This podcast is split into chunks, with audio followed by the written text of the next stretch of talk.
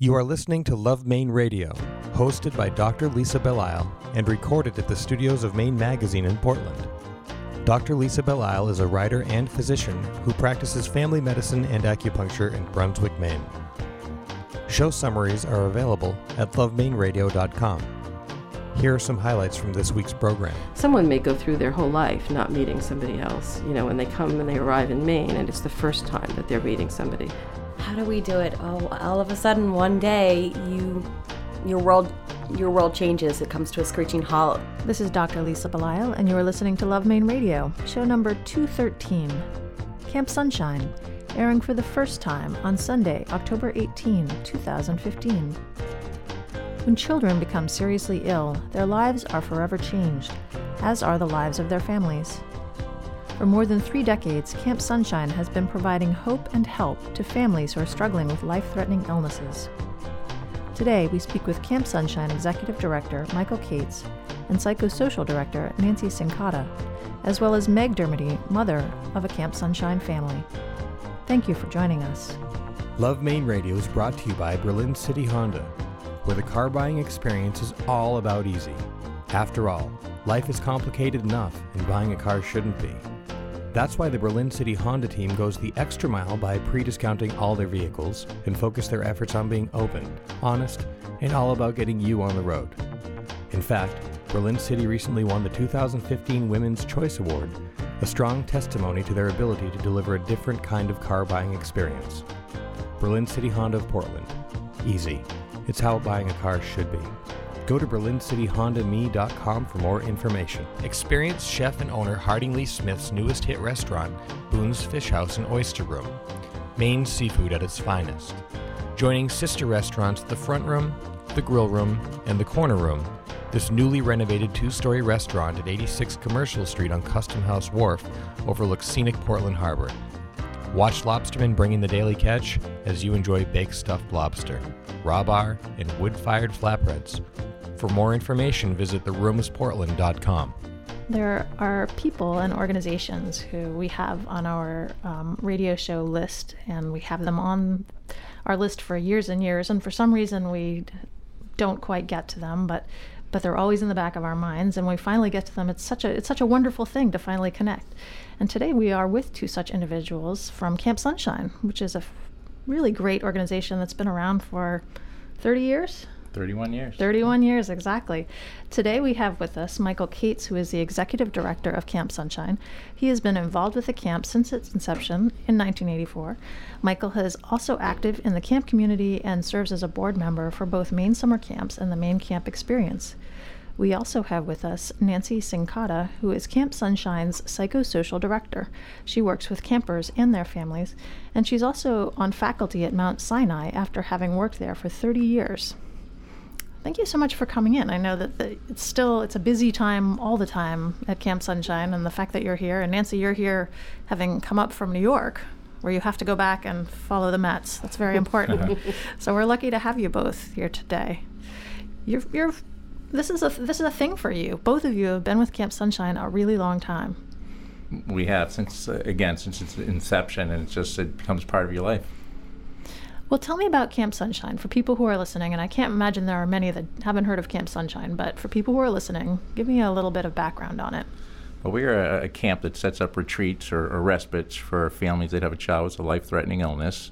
Uh, and what kind of makes us a little bit more unique than any other camp is the, the whole family joins us at camp um, the mom, the dad, uh, the children, the ill sibling, as well as the well sibling uh, join us, and the, and the whole family spend a week at camp. Uh, we run activities for the, the complete family, have the events. Uh, but what separates us, and, and, I'll let Nancy speak a little bit more to that, is we also have a psychosocial program. So while mom and dad are enjoying camp, they also have the, the opportunity to, to build community, build resources, um, and get away from the challenges that they face on a regular basis for even if it's just for a short period of time. Talk to me about that, Nancy. I know that this is a this is a really important piece is the family, the the dynamics, the impact of a long-standing or even a shorter illness on a child and a family. What is it that Camp Sunshine does that makes you different? So, camp is magical in a variety of ways, and as Mike was saying, I mean, we provide activities for families, every member of the family, to kind of, in a way, have an opportunity to get away from the illness. But we also provide avenues for people to talk about the illness. So it's actually kind of the blend of the recreational and the psychosocial piece that create this place where you can experience maybe more joy than you have experienced since your child was diagnosed or since you were diagnosed if you're the child. And then you also can have an opportunity to connect with people on a level that you might not have in other places. So sometimes when you're diagnosed, you may feel isolated, your family may feel isolated, and that you're the only people in the world going through this experience. And, you know, when you're growing up and you're a kid, you really want to be able to be like everybody else and to know people that are going through the same journey that you are. And so you come to this place where suddenly everybody has a very similar experience to what you're going through. And I think it makes you feel like you're not alone anymore. And I think it makes families feel like they're not going crazy, that in fact, this is the path that people take, and these are the kinds of things that people think about and they experience. So it is a wonderful atmosphere for people to feel, I think, somewhat whole again. And I think that by having the whole family there, it allows people at every level of the family to connect with each other and to, I think, kind of leave having had what is a very therapeutic experience by virtue of all the different components of the program. When Camp Sunshine began, it was um, weeks that were held at the beginning and the end of the summer. This was held at Point Sebago. Correct. And it was for kids with cancer. Correct. That was that was the initial program. But now you're on your own campus, near still near Point Sebago, but uh, you also have families coming in year round. You have programs for not just cancer, but specifically um, brain tumor. You have sickle cell anemia. Um, you have some pretty rare illnesses as well. What caused that uh, to occur? Why did you go from two or three weeks with one specific disease process to year round and many? Well, the, the mission, as, as you stated initially, started with uh, serving the oncology community. Uh, but there was also a need out there for other illnesses as well that had reached out to us, and that's how we, we kind of expanded to illnesses like lupus, uh, the sickle cell, as you referred to, uh, and also some rare diseases out there, Fanconi anemia. There, there was certainly a need for that community to, to have an area where they could meet. Um, and we've actually become kind of the natural, national symposium for when they get together. Um, and it's just amazing to see uh, the resources that take place at camp for our Fanconi anemia session there, where we have families come from all over the country, all over the world, uh, to meet doctors that have come from all over the country, all over the world, to, to learn more about the illness and, and where they can go on their journey. Nancy, you were saying that one of the things that was interesting about that aspect of things is that people can take a more active role in their own treatment plan and even in the research of the disease. Yeah, we have three or four programs during the course of the year where people can come and they can meet people who are both doing the treatment of or research about their particular illness. And some of those illnesses are very rare. They're, they're some of the bone marrow failure um, diseases Fanconi anemia, Diamond-Blackfan anemia, Shwachman-Diamond syndrome, and dyskeratosis anemia. And we're also starting to do that in the low grade brain tumor community as well. And the thought would be is that people are stronger by being empowered with information and that they can. Um, particularly when you think you have something very rare and there's only certain places in the country where the illness is treated, it gives you the opportunity to meet people that you may lead, lead later need for treatment and for you to understand procedures, say you're going to need a bone marrow transplant, to understand the dynamics of that before you are in a situation where you need that service. And it, it allows you to be able to kind of make connections that you might then later be able to reach out, reach out to those physicians and those scientists to be able to do. And, you know, in all of the illnesses that we serve, we have the same sense among families when they become connected to each other. But in some of the rarer illnesses, someone may go through their whole life not meeting somebody else. You know, when they come and they arrive in Maine, and it's the first time that they're meeting somebody um, with that illness. So it is a pretty remarkable thing that happens for people in that situation. I was surprised to learn that you have people coming not just from Maine, but all over the country and really all over the world. And part of what you provide, because all of this is free, Correct.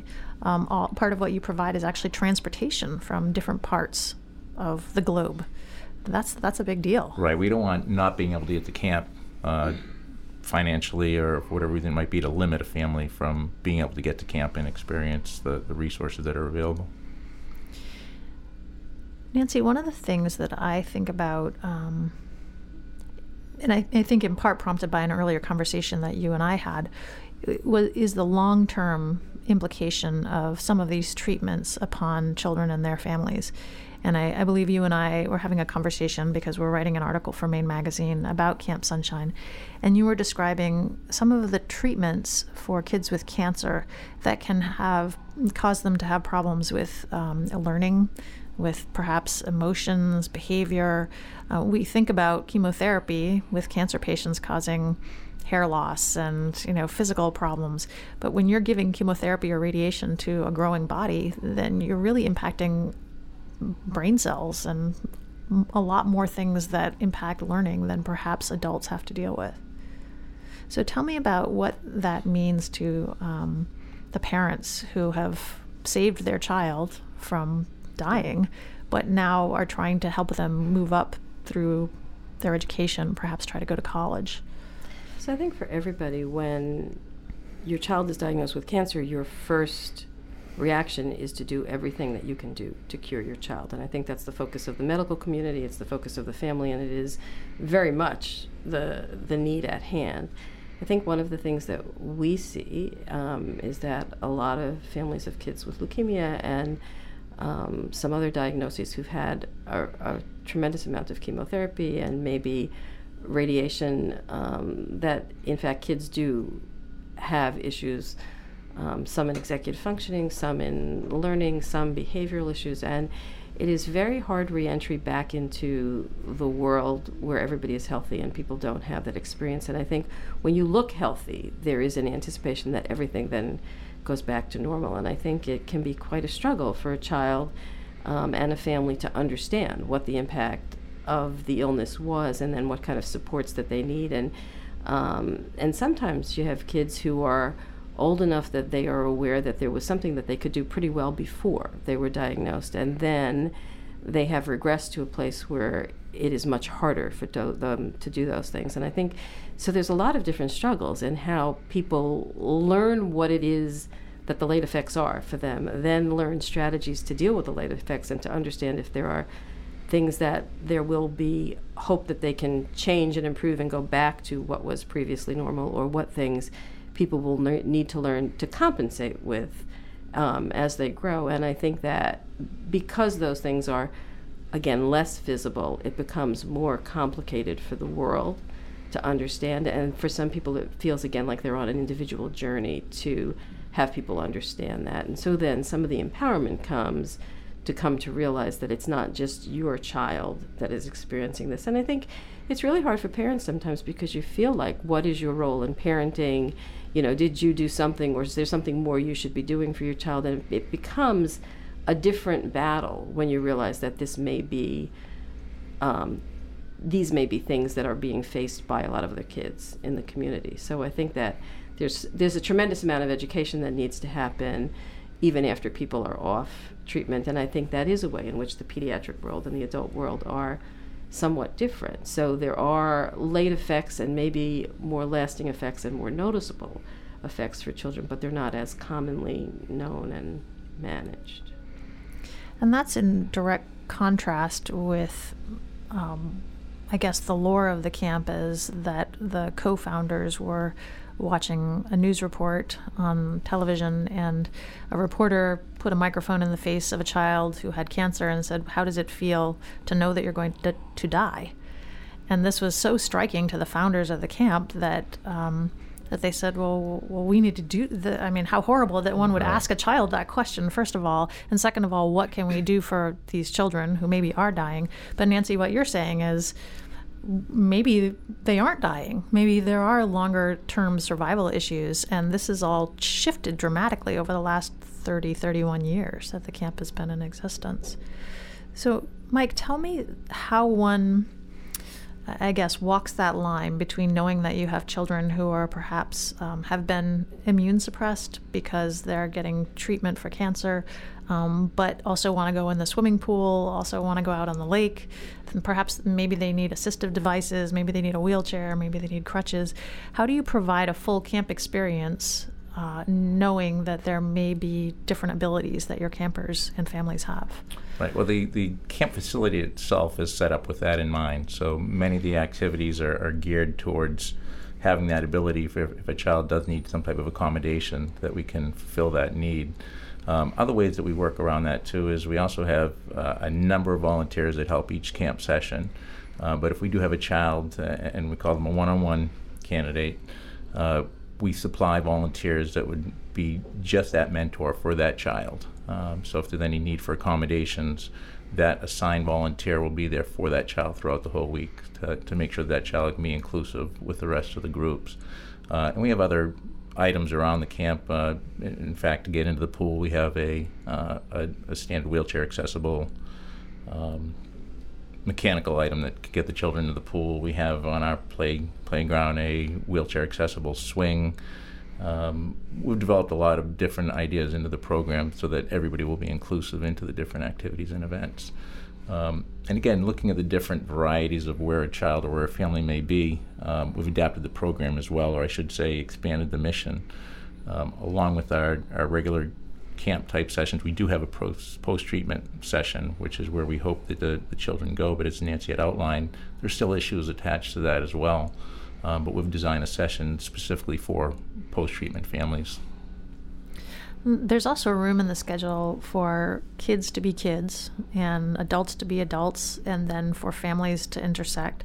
So that's an interesting thing. There's, there's, um, I believe adults have sort of adults' night out um, when the kids are, right. um, I don't want to say taken care of, but I, I, I, guess are involved in other activities. Why did, why is that important? Uh, just for the, the wellness of the families. Uh, for many families, many parents uh, dealing with an ill child and the challenges of having an ill child haven't had any time for themselves, haven't had that one night out. So, uh, what we do at camp is we, we provide one evening where the uh, children are under the supervision of the volunteers mom and dad kind of we transform our dining hall into a, a gourmet cafe cafe area. They have a nice dinner, and then they get to be the star of the evening as they perform karaoke. And while they're kind of letting loose and, and just enjoying themselves for, for an evening, um, the children are well taken care of. We have a, a, sleep out with the 9 to 12 group. We uh, bring in things such as Owls of Maine to, to entertain the, the younger children. Um, and while that's all going on, mom and dad can just for one evening out of the week, you know, many times haven't had that opportunity, can just experience each other. We also have these fun games, the Super Duper Blooper games, mm-hmm. um, for adults and teenagers. And, you know, uh, a couple of years ago, we had an interesting experience. A child was out of her group, kind of en route to the bathroom with two volunteers, and she peeked her head into the games. And they're very funny, and people laugh all the time. And um, she saw her parents and she turned to her volunteer and she said, You know, my parents forgot to tell me that they know how to have fun.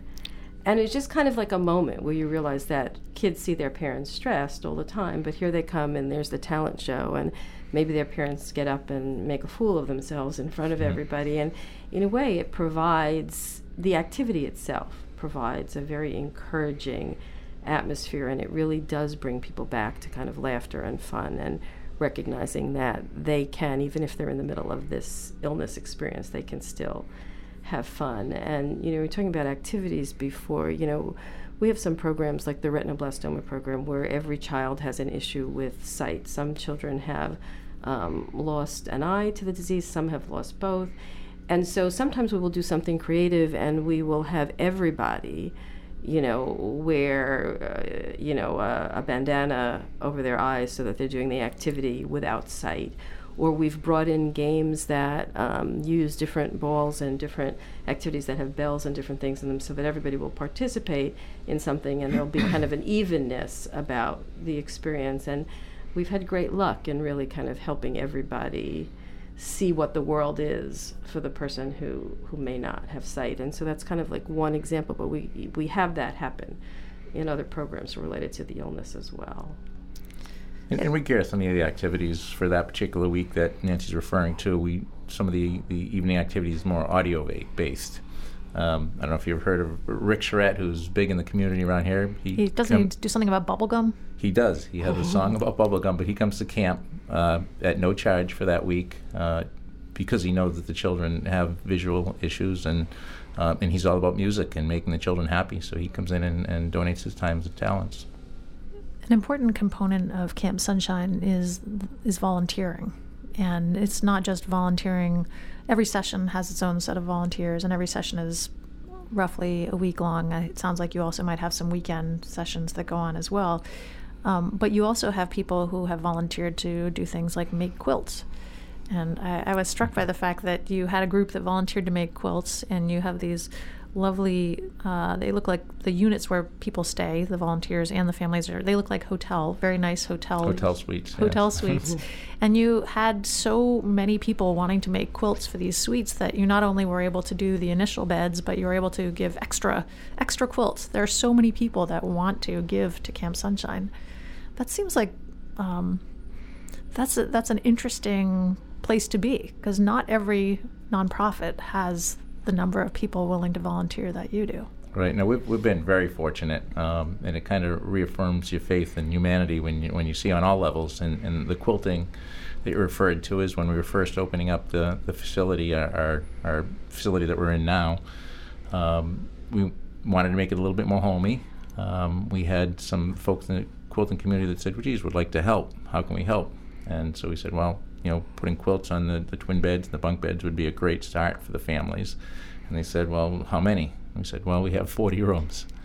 So between a set of twin bunks, uh, excuse me, twin beds, a set of bunk beds, and a futon, each room required five quilts. So they said, all right, well, let's send this out to the community. And they sent it out to the quilting community. And, and as you said, we've got enough quilts to put in all the rooms and enough to turn them over at the end of each week so we can can can wash them as well as we have the the buildings are decorated with the quilts also. So it's you put the call out there and they'd be amazed at the human spirit that that what comes back.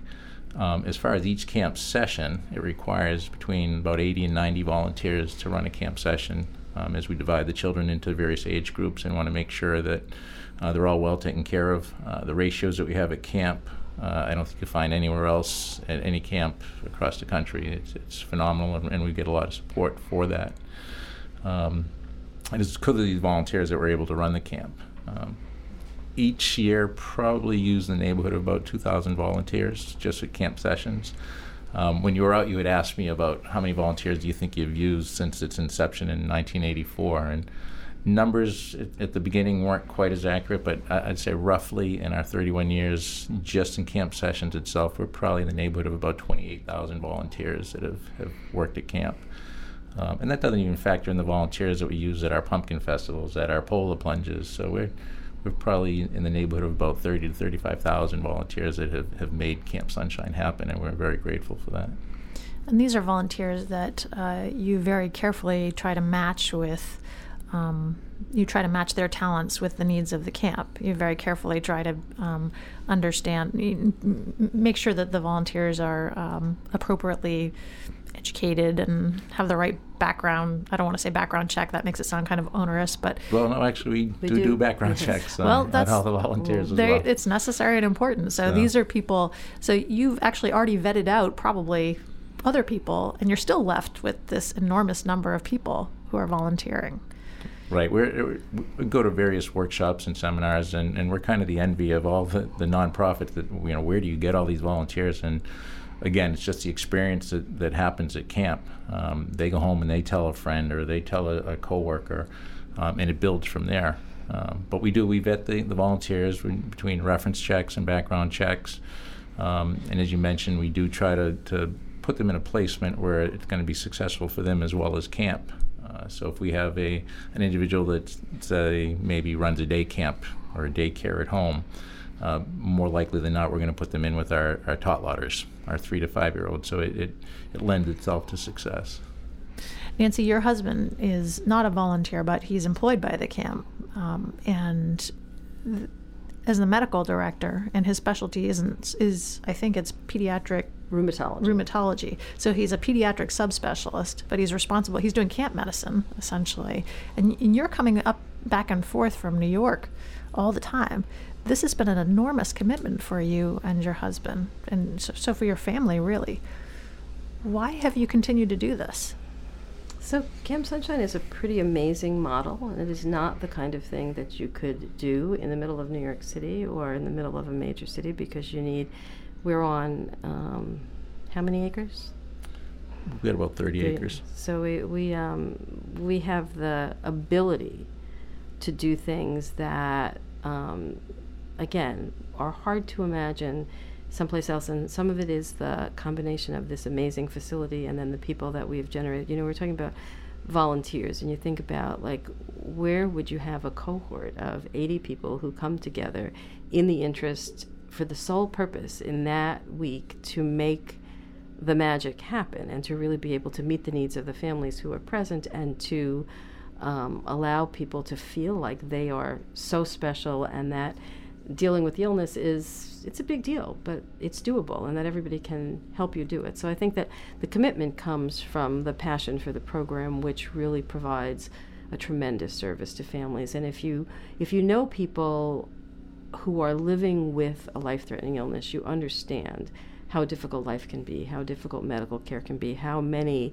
ups and downs there are on the roller coaster, and how when people get bad news, what that means. But you know, we have kids who have, you know, uh, surgeries that I think some adults would never feel like they could recover from. And you know that a kid goes into surgery knowing that, you know, I'm going to have this brain tumor removed and I'm going to, in six weeks, be at Camp Sunshine, and I really want to be there. And I think that we have become a very interesting component of the medical journey for a lot of people because I think there is kids are inspired to be able to get back and to do the activities and to be part of this. And so we become kind of like a home away from home, but I think an inspiration through the the journey and you become part of that. You become part of the mechanism that helps people actually live day to day with their illnesses. And I think for whether you're a physician or you're a social worker, the feeling that you can help and seeing that you help and seeing how much people value what you've done for them and how much they tell you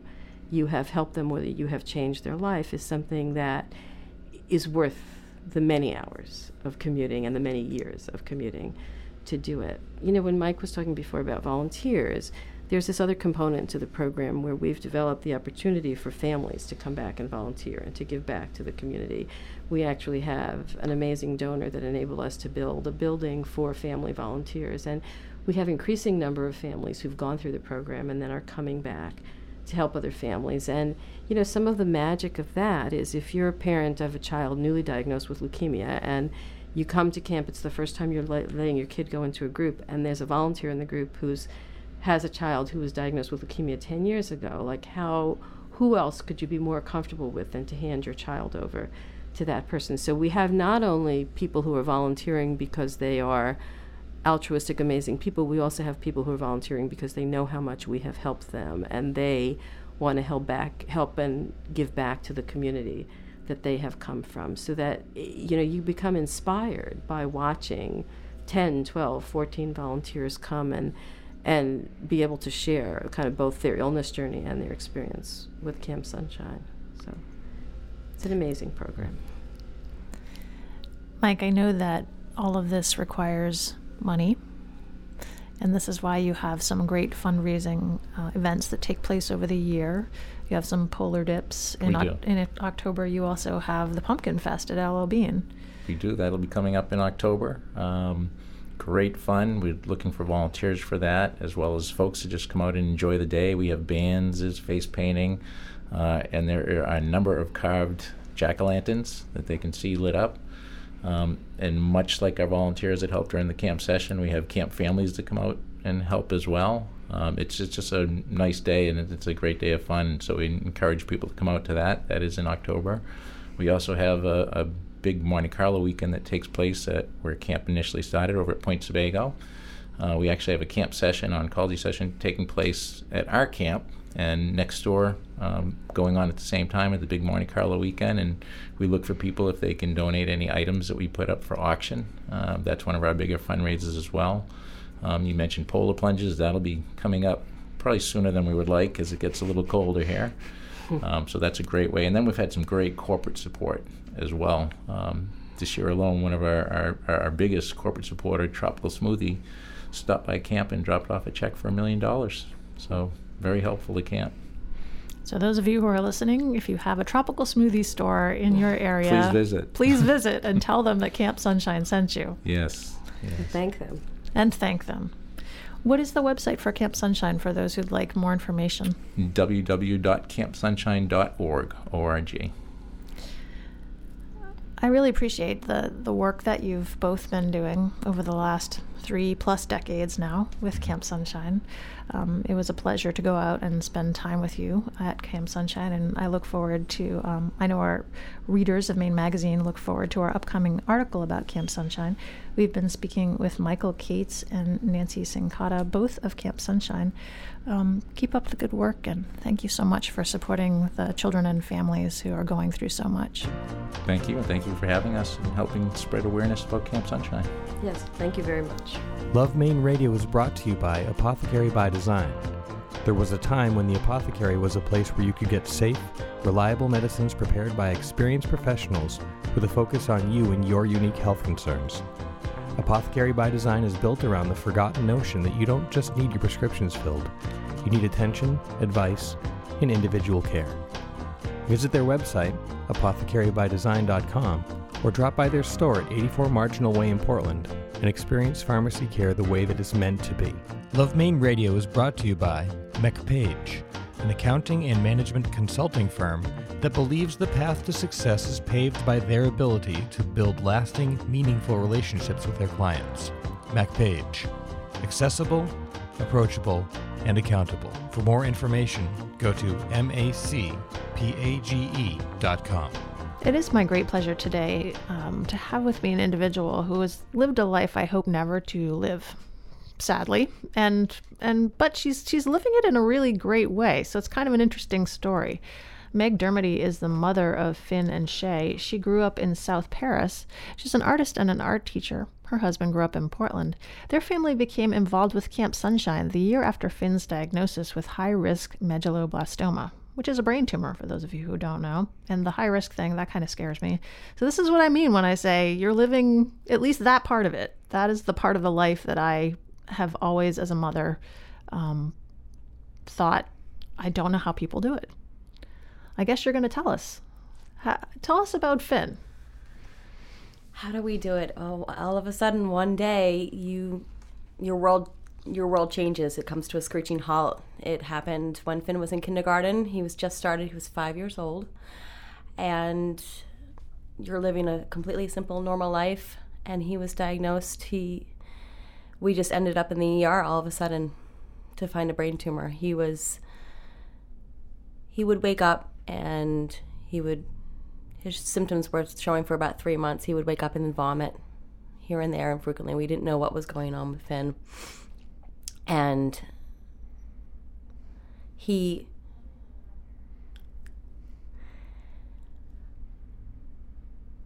you asked me how did I did it how do I do it um, I guess is the question and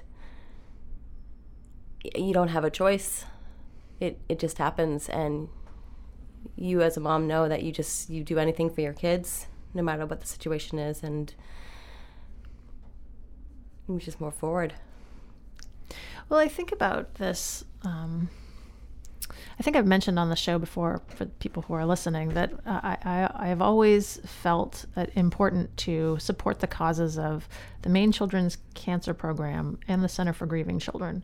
And mostly, I would do this as a doctor. I knew it was important, but important, but it was also like kind of warding against anything happening to my children. And pretty much as soon as I got pregnant with my oldest, who is now 22, I began to fear the thing that all parents fear, which is that something will happen to my child.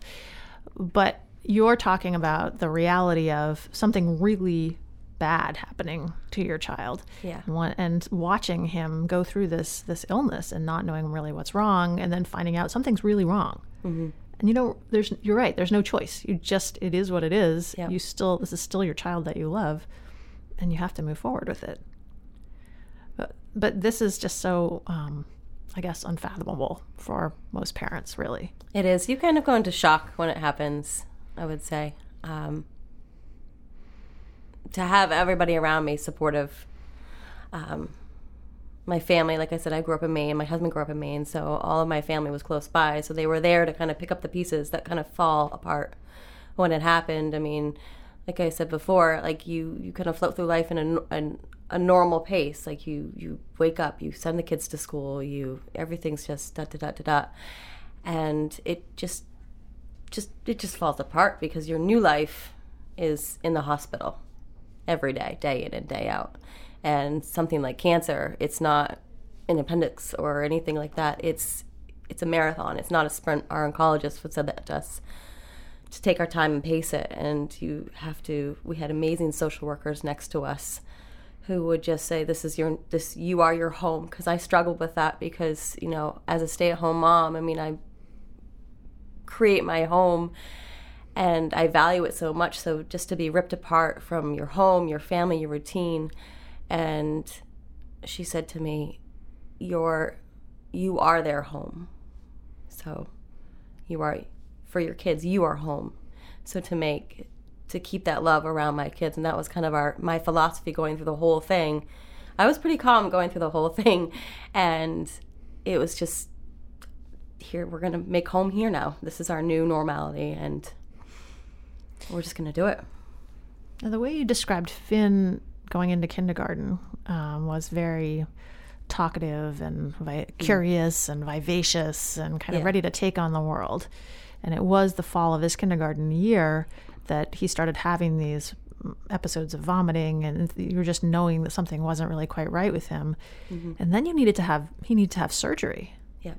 And his personality changed and actually his whole physical self really changed after that. completely changed. I felt it's as this is what's very sad. I felt like I lost my child for months because after surgery, some kids it's when they go into that area of the brain, you don't really know the outcome. But Finn had a, a condition called posterior fossa syndrome, and it's just basically the trauma that's left after the surgery. And he couldn't walk, he couldn't talk. He was mute for about two and a half months afterwards. He couldn't move his arms and legs. Um, his first sentence, so after he did start talking, was "Where's my iPad?" So we we got that a kick. He was like, "Finally, I can say, where's my get me my iPad." but it was it's. I mean, that was my biggest struggle was just not being so afraid that he didn't know what was going on. I mean, or I mean, not to be able to communicate with your child, not to reassure them. That's the only way I could re- show him that we're all here. Family was here. I'd bring in lamps in the hospital room and make it as homey as possible, and no one would ever leave his side. Either Tim or I were right there with him. We were passing ships in the night. We, you know, like I said, my our family kind of just broke apart. We weren't all together all the time. We were when we could. Shayla was one years old at the time, and she loved it. Uh, she loved the playroom and child life services, and everybody at Barbara Bush is amazing. We did most of our treatment at Barbara Bush, and then we went down to Boston for other things. But Yeah, you, you you described that you were still you were still nursing her when you Yeah. found out about this. So in addition, so you're still trying to have like you're trying to help your one one and a half year old with her like normal development, normal nourishment, and you're and then you're struggling with this this other situation. yeah, But it's interesting that it's interesting that she just didn't know any difference. So she was just as happy. There's a playroom. It was normal for her. Exactly. There's people to talk to. There's people to interact it with. was exciting for her, and um, which is strange, but he, you know, we think about, you know, if and we talk with many cam- families at Camp Sunshine. Everybody has different experiences, and the kids that you know, if they're already in a routine, like going to school, it's it's harder on them. So for Shayla to be that age and her personality, it it didn't disrupt her too much. So we were, I don't want to say grateful, really.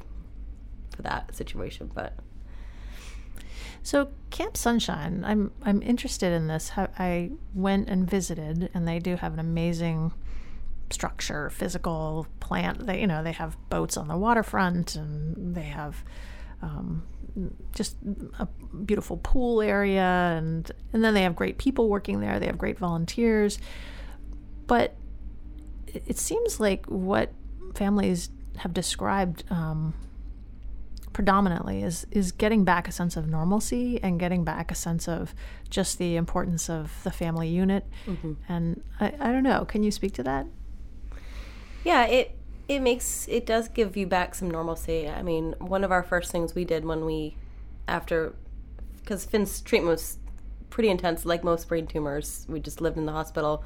We waited to do all these things until after his treatment. One of the things was a Make a Wish trip to Disney, and it's I had said to you earlier, it's it's comparable to that. It's Finn's childhood was ripped away for about a year and a half. He missed out on kindergarten, so to have these opportunities like Camp Sunshine, you go and the whole family is treated. You're all you you're all given that attention, and just to be able to relax a little bit and not have to worry about everything and know that your kids are look, there's the volunteer ratio is amazing and to have that relief of my kids are being taken care of. I can relax as a parent. What are some of the activities that you enjoyed doing for me or for my kids well both really Oh, the activities at Camp Sunshine. Um, you know, it's really simple stuff. Like they have this thing called the Super Duper Blooper Games, and that's hilarious because it's just the adults divided into teams. You're never on the team with your spouse, and you do silly games like the kids do, like pass the hula hoop through a circle. It's good, just simple fun that just makes you laugh, and laugh is laughing and just relaxing is an amazing healing process. It's refreshing, it's revitalizing. So that was that's a funny one to do. And there's a Love Cup trophy at the end, which is very sought after. And the other activities, always the parents discussion group. It's always nice to just get to know who's in the group that session, hear their stories, help if you can. They can help you. Continue to support the community that's kind of growing there within the families and for the kids. You know, Finn was he's in a new age group this year, and so he's in the nine to twelves, and you know, he did different things. He did the rock wall, the challenge course. So they're amazing opportunities for him to grow, because the side effects of a brain tumor are pretty severe, and we struggle with them. Even though he's in remission for three years, it's cancer doesn't he doesn't go away, and that's why Camp Sunshine's so nice. You can always come back. It doesn't doesn't end. Yeah, in our conversation, you were saying that Finn has really noticed some of the things that um, have been impacted by his brain tumor. Like maybe his balance isn't quite what he would like it to be. And if, as you're, you know, if you're a nine-year-old, you're you're out there playing sports with your friends, or even just walking down the hall at school. So some of these things that I mean, yeah, you can get rid of the brain tumor, you can be in remission, but there's still after effects that these kids deal with on an ongoing basis. Yeah. So, how about Shayla? How did she like Camp Sunshine, and how does she like Camp Sunshine? She loves it. She looks forward to every time. She, every time we come back, she asks when we're going again. Um, she's a little social butterfly, so she makes friends very easily. She picks out one right away when she gets there. So, I mean, she loves it. It's no question. She's gonna grow up there. I mean, we'll continue to go through throughout Finn's development, and you know, hopefully, like when we're all grown, when they're all grown up, being so close, I'll come back and volunteer. And a lot of families do that. When they get to a place, they'll come back. and you're now um, at the stage where you were with Finn when Yes. Finn was diagnosed this this fall. Yes. Is where you are with Shayla. Yes. Does that bring anything up for you? It did. It- not. I, I did pretty well actually when she got on the bus. I'm doing well now. It was before. I would say probably around May. I was getting a lot of reoccurrence of is this knowing it wasn't going to happen again, but just experiencing the the the marker of when it happened to Finn. And I guess I think what really hits home is just having not known for so long with Finn it went for three months before we knew. So just kind of it falls back to that time of we didn't know and this is going to happen. So, but I'm doing okay. So, because it, it won't happen again to Shayla. So, Yeah, it's not. It's not really a genetic. no, cancer. it's not. There are some brain tumors that are that they have to test sibling for, but uh, his is not one of them. And then you also have, um, so you have that possibility. That's the sort of the echoes of what happened with one of your children, and that possibly causing you to worry a little bit about the other child. But you've described Finn as being he's in remission. hmm I think you told me that you have to be five years out before you're considered to be a survivor, Yes. and they're still following him on a very regular basis. Yes, we just graduated to every six month scan. Before we were every three months, every four months. We were every three months for about over two years. Just maybe had two years, yeah, and then we went to four months. So for you, it's this isn't something that ever really goes away. It's you know, there's always the next appointment that, and you want to you know get to the next clean scan, to the next clean bill of health. Yeah, It's something that just it's kind of there. Yeah, and a lot of follow up care with all its side effects. It's hearing, it's um, vision. His vision was affected. Um, a lot of things. We we know a lot of doctors. And you've done occupational therapy, physical therapy, speech therapy. You've you've and from what our com- in our conversation, you said he's graduated out of a lot of a lot of therapies, but he's still he's still being cared for and supported. Yep. So, I guess I wonder um, how this has impacted you and your husband because it's not an easy thing to go through this in a family. And everybody, you know, you focus on the, the you focus on the child that is really being impacted, or if it's cancer or any any sort of major illness, you focus on the one who's having Right. the thing wrong with them. But then there's a whole other set of dynamics that goes on. And if you and your husband were ships passing in the night for some period of time and you're trying to raise two small children and he's trying to work and uh, how how did that go for you? It wasn't without stress, I'll tell you that, because we handled it very differently. I mean, Tim and I love each other very much, and it we have that foundation of love. So it never. I mean, it's really it's really hard to to go through that, and some couples don't make it because it's so stressful. But um, we just we had two different ways of handling it. We complement each other nicely, and he you know he was the one he's an engineer he was the one making sure everything was done um, written down and don't miss this don't miss that. And and i was more of the nurturer the caretaker and just kind of focusing on okay we don't have anything to worry about so i'm not going to worry. Um, so i kind of remained calm. He was a little bit less calm. And it caused it caused a lot of stress because you know like you know just calm down tim calm um, but you know, just like the diagnosis, you you muddle through it and you get your space, and we come back at the end, and we're grateful, and we hug each other that we're we have Finn. I mean, the night before surgery was just horrifying. Just looking at each other, looking into our, each other's eyes, not knowing if we were going to lose our child the next day. I mean, just facing that was horrible. So wasn't without difficulties, but we did it. the The nurse staff would joke to see who was on. Is Meg on? Is Tim on? Oh, Meg's on. Okay, good. Poor Tim. He's he he he makes sure everything's done. He won't let anybody slide. You know. Well, you know, I think you that's an important point is that in most couples, in most Yeah. families, there's a set of um, relationships that are, if it works well, are very Yeah. complementary. Yes. So, in you know, in some ways, you're right. You could be who you were. He Yeah. could be who he was, and you were both able to really contribute something significant to Yeah. keeping your family going. Yep. I'm assuming that's kind of why you got together in the first place, is that you think so. complemented each other well. I think we do. And at the heart, there's love. So I mean, that just holds us together. We just are undying love for each other and for our kids.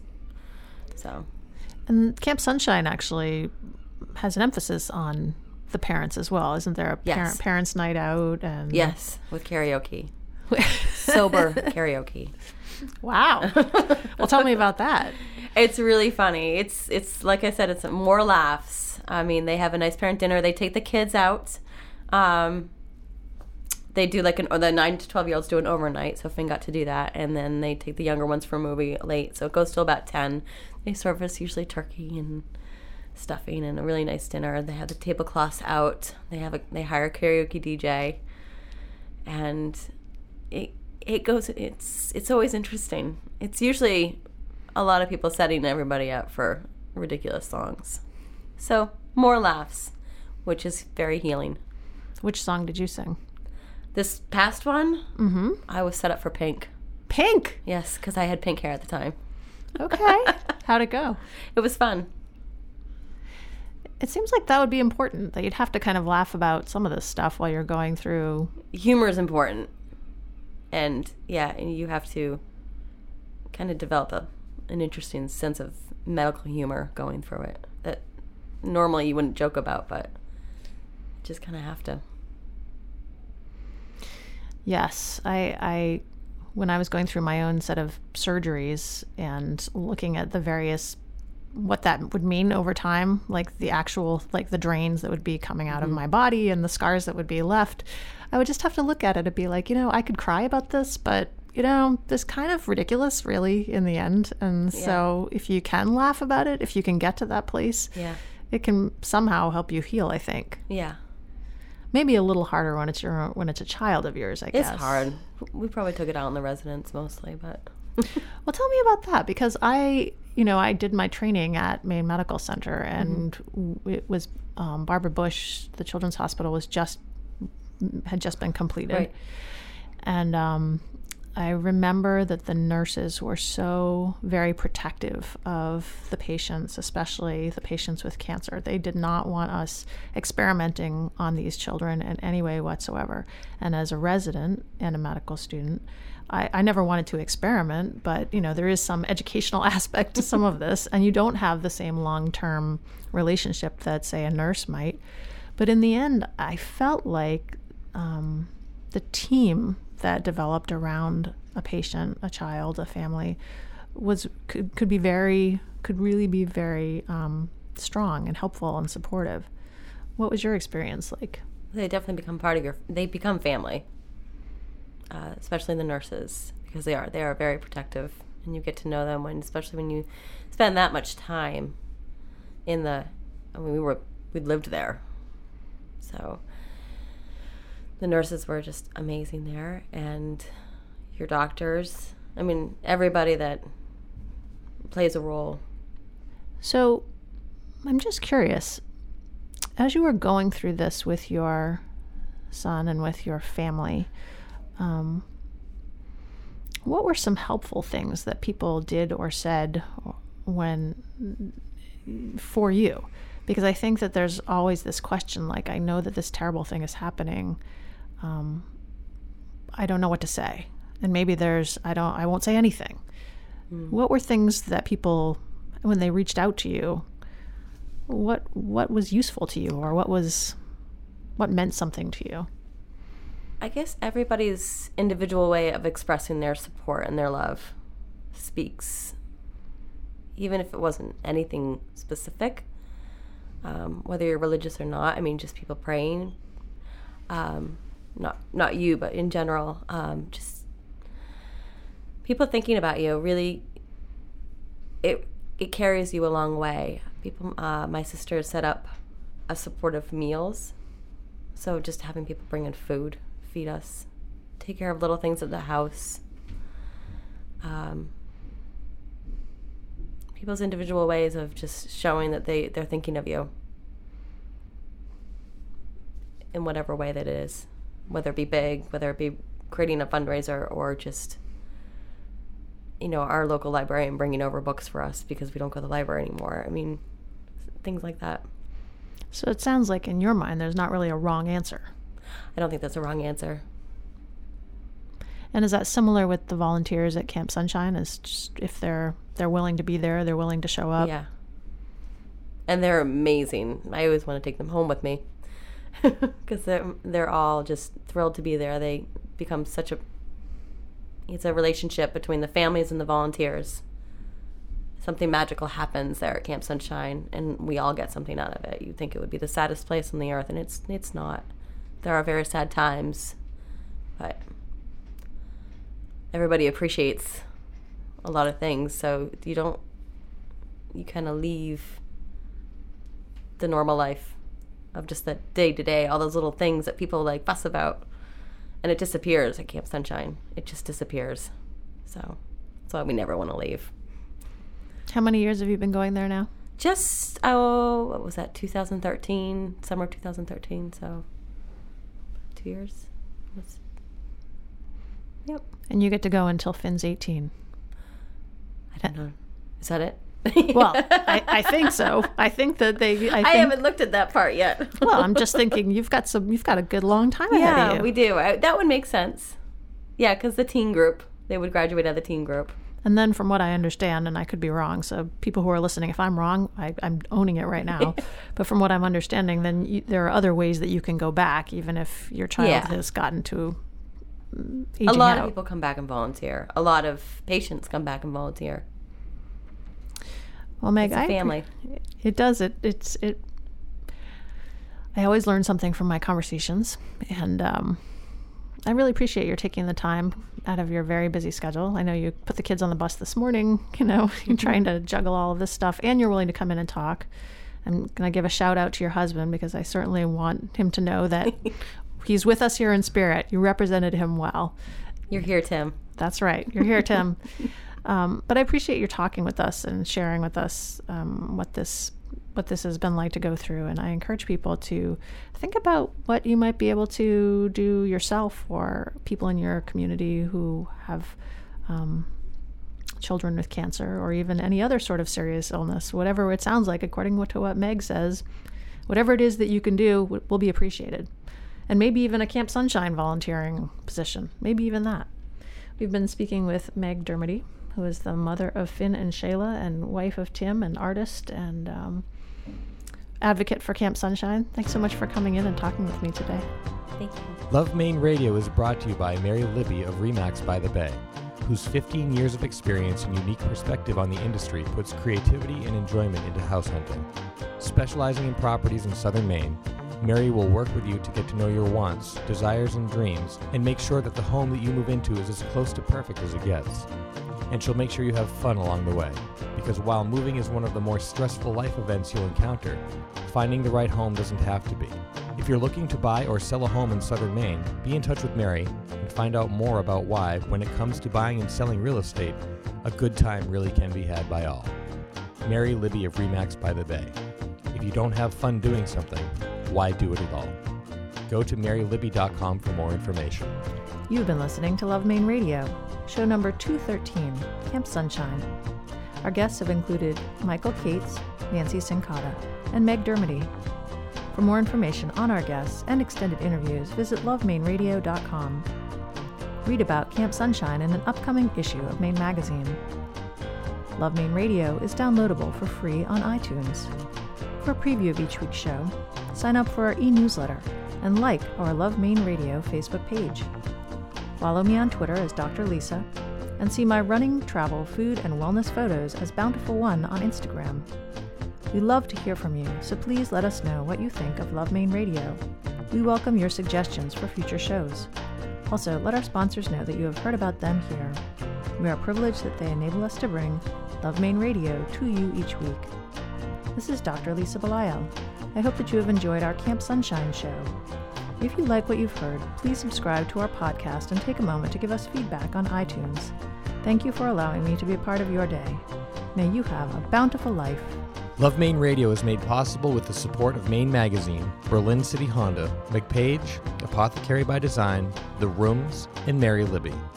Audio production and original music have been provided by Spencer Albee. Our editorial producer is Kelly Clinton. Our assistant producer is Emily Davis, and our executive producers are Kevin Thomas, Susan Grisanti, and Dr. Lisa Belisle. For more information on our host production team, Maine Magazine, or any of the guests featured here today, visit us at lovemaineradio.com.